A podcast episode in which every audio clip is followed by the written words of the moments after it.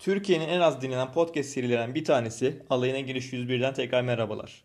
Yine uzunca bir ara oldu.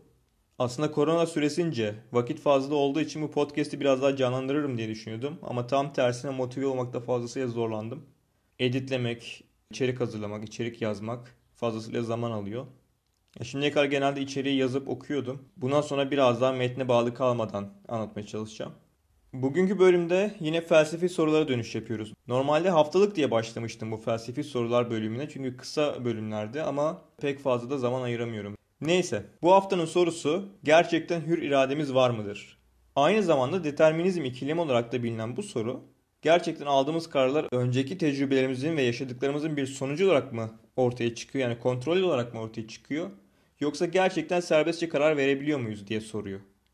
Bu felsefenin çok eski sorularından bir tanesidir. Filozoflar bu soruyu asırlardır tartışıyor ve tartışmaya devam edecekler.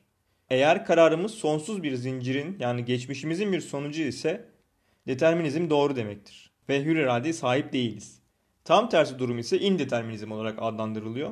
Bu durumda da kararlarımız rastgele olmalı. Fakat bu rastgelelik halen da hür irade anlamına gelmeyebilir.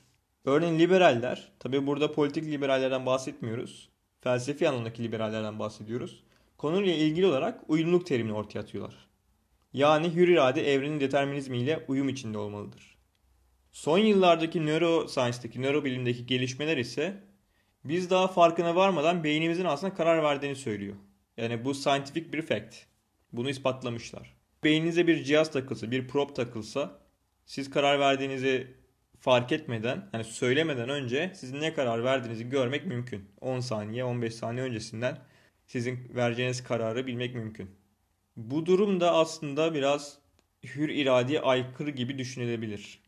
Belki bir algoritma var ve bu algoritma geçmişten ve o anki koşullardan faydalanarak karar vermemizi sağlıyor. Bu da daha çok determinizme yakın. Kuantum mekaniği ise bu soruyu biraz daha karmaşıklaştırıyor. Diyor ki İçinde yaşadığımız evren olasılıklar evreni ve determinizm mümkün değildir. Yani yaşadığımız her şey, gördüğümüz her şey, var olan her şey milyonda milyarda bir ihtimaller sonucu ortaya çıkan şeyler. Yani her şey tesadüfen gerçekleşiyor. Araştırmacı Linus Feptas'ın yorumu ise şu. Bilinç kaçınılmaz ve derin şekilde zaman algısına bağlı. Geçmiş sabit ve tamamen deterministik. Gelecek ise bilinmez. Bu da yaklaşımımıza çok iyi uyuyor. Gelecek deterministik olsaydı hür iradeden bahsedemezdik ve zamanın hiçbir anında var olamazdık. Yani Linus Feptas diyor ki geçmişten deterministik olarak bahsedebiliriz. Gelecek ise tamamen bilinmezliklerle ilgili bir şey. Ve önümüzde milyon tane opsiyon var ve bu opsiyonun bir tanesini seçiyoruz aslında. Ve o anı yaşıyoruz. Geleceğin bu bilinmezliği de aslında hür irademiz olduğunu ortaya koyuyor. Bu yaklaşım da genel olarak bilimdeki son gelişmelerle ve kuantum fiziğindeki gelişmelerle de gayet tutarlı bir anlayış. Sosyal olarak baktığımız zaman da aslında çok fazla hür iradeye sahip miyiz biraz şüpheliyim. Örneğin verdiğimiz kararlar, yaptığımız hareketler, olduğumuz kişi genelde çevreden çok etkileniyor. Çevreyle çok alakalı. Örneğin şöyle düşünün. Türkiye'de büyümeseydiniz nasıl bir olurdunuz?